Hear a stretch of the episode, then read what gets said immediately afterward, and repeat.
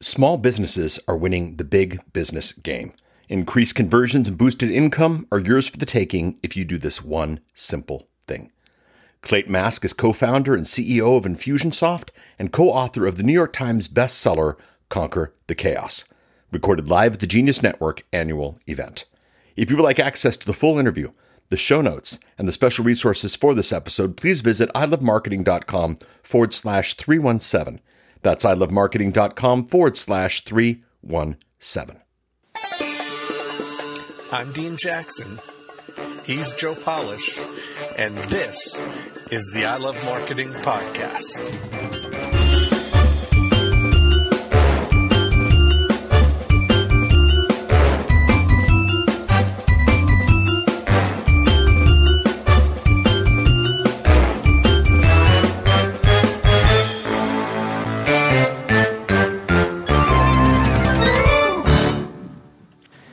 Right. Uh, our next presenter is my good friend uh, Clate Mask. He is the uh, founder with uh, Scott, his partner, um, of Infusionsoft. And just to give you some history, we've known each other for about 12 years.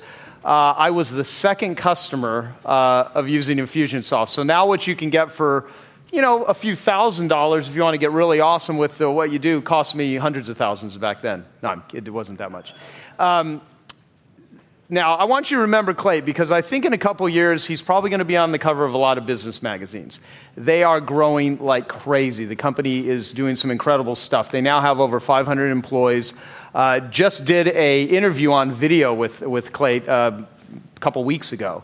And uh, he's, um, he's the, the co author of a New York Times bestseller, which is called Conquer the Chaos How to Grow a Successful Small Business Without uh, Going Crazy. Um, what's really cool about uh, what Clate does is they see the very best marketers' best practices, what they do, how they do it from every stage uh, of the business. And so he's going to talk about life cycle marketing, how small businesses are winning the big business game. So I want to give it up for Mr. Clate Mask.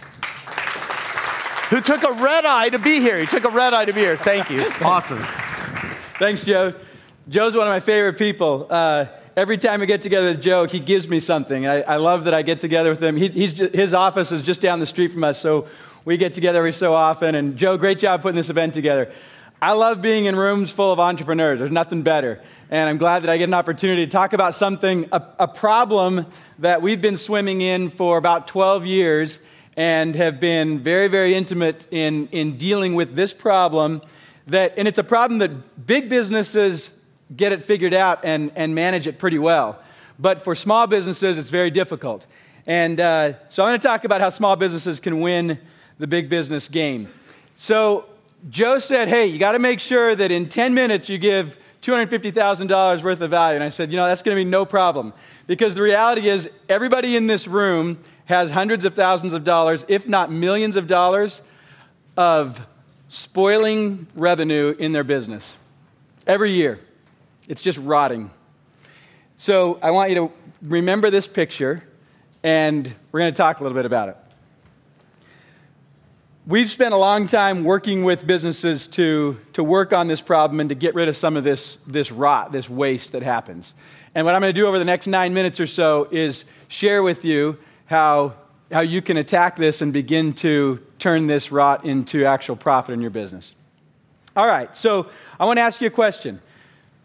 What, what rate are you closing your leads at? At, at what rate are you closing? Uh, is it 5%? How many of you feel like, raise your hand if you think you're closing 5% of your leads or more. Raise your hand if that's the case. Okay? All right. Um, how about uh, 10%? Raise your hand if you think you're closing 10% or more. Okay? Some people in the room are saying, you need more leads.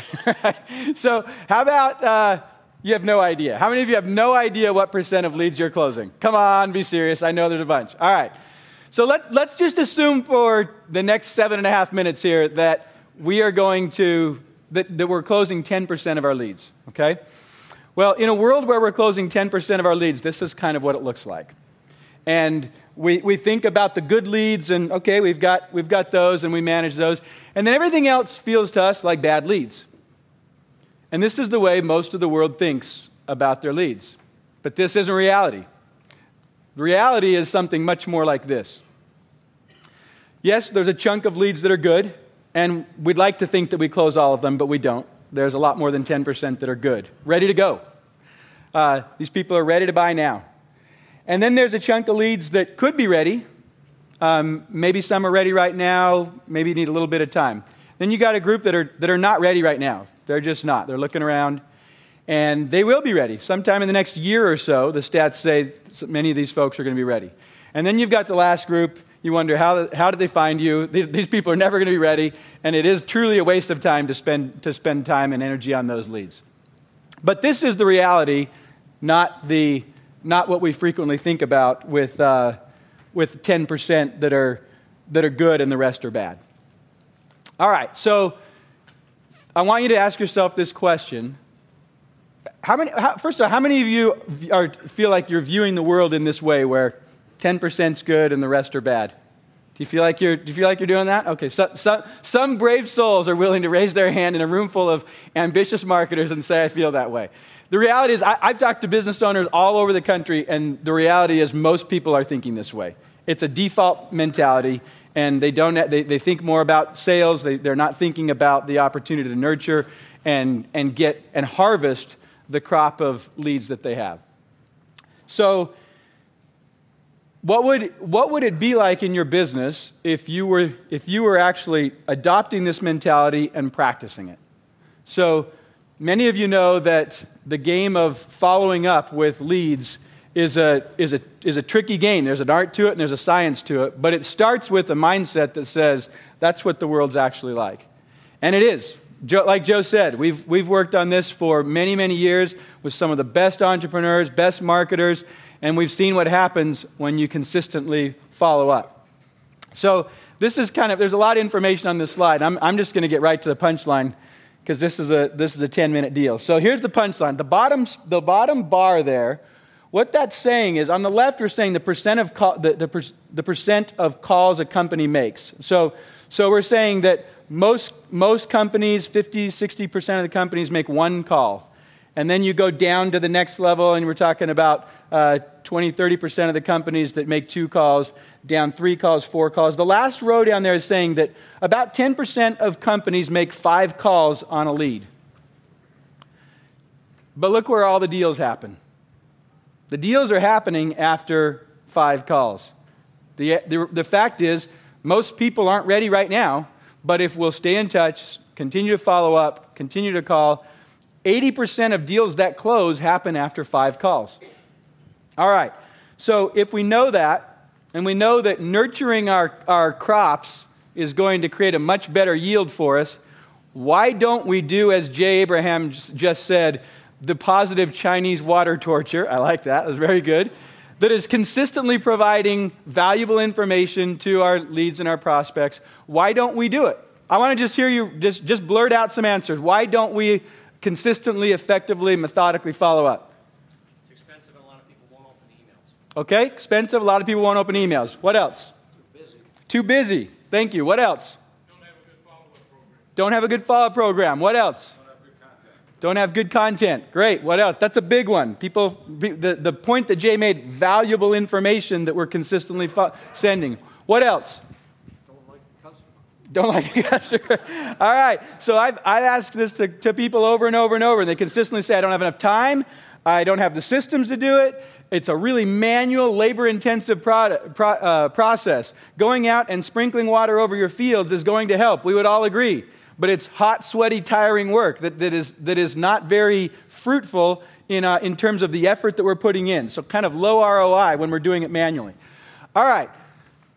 There are big businesses that have that, that solve this problem, and they have a big bushel of fruit that they bring in out of their, out of their uh, fields.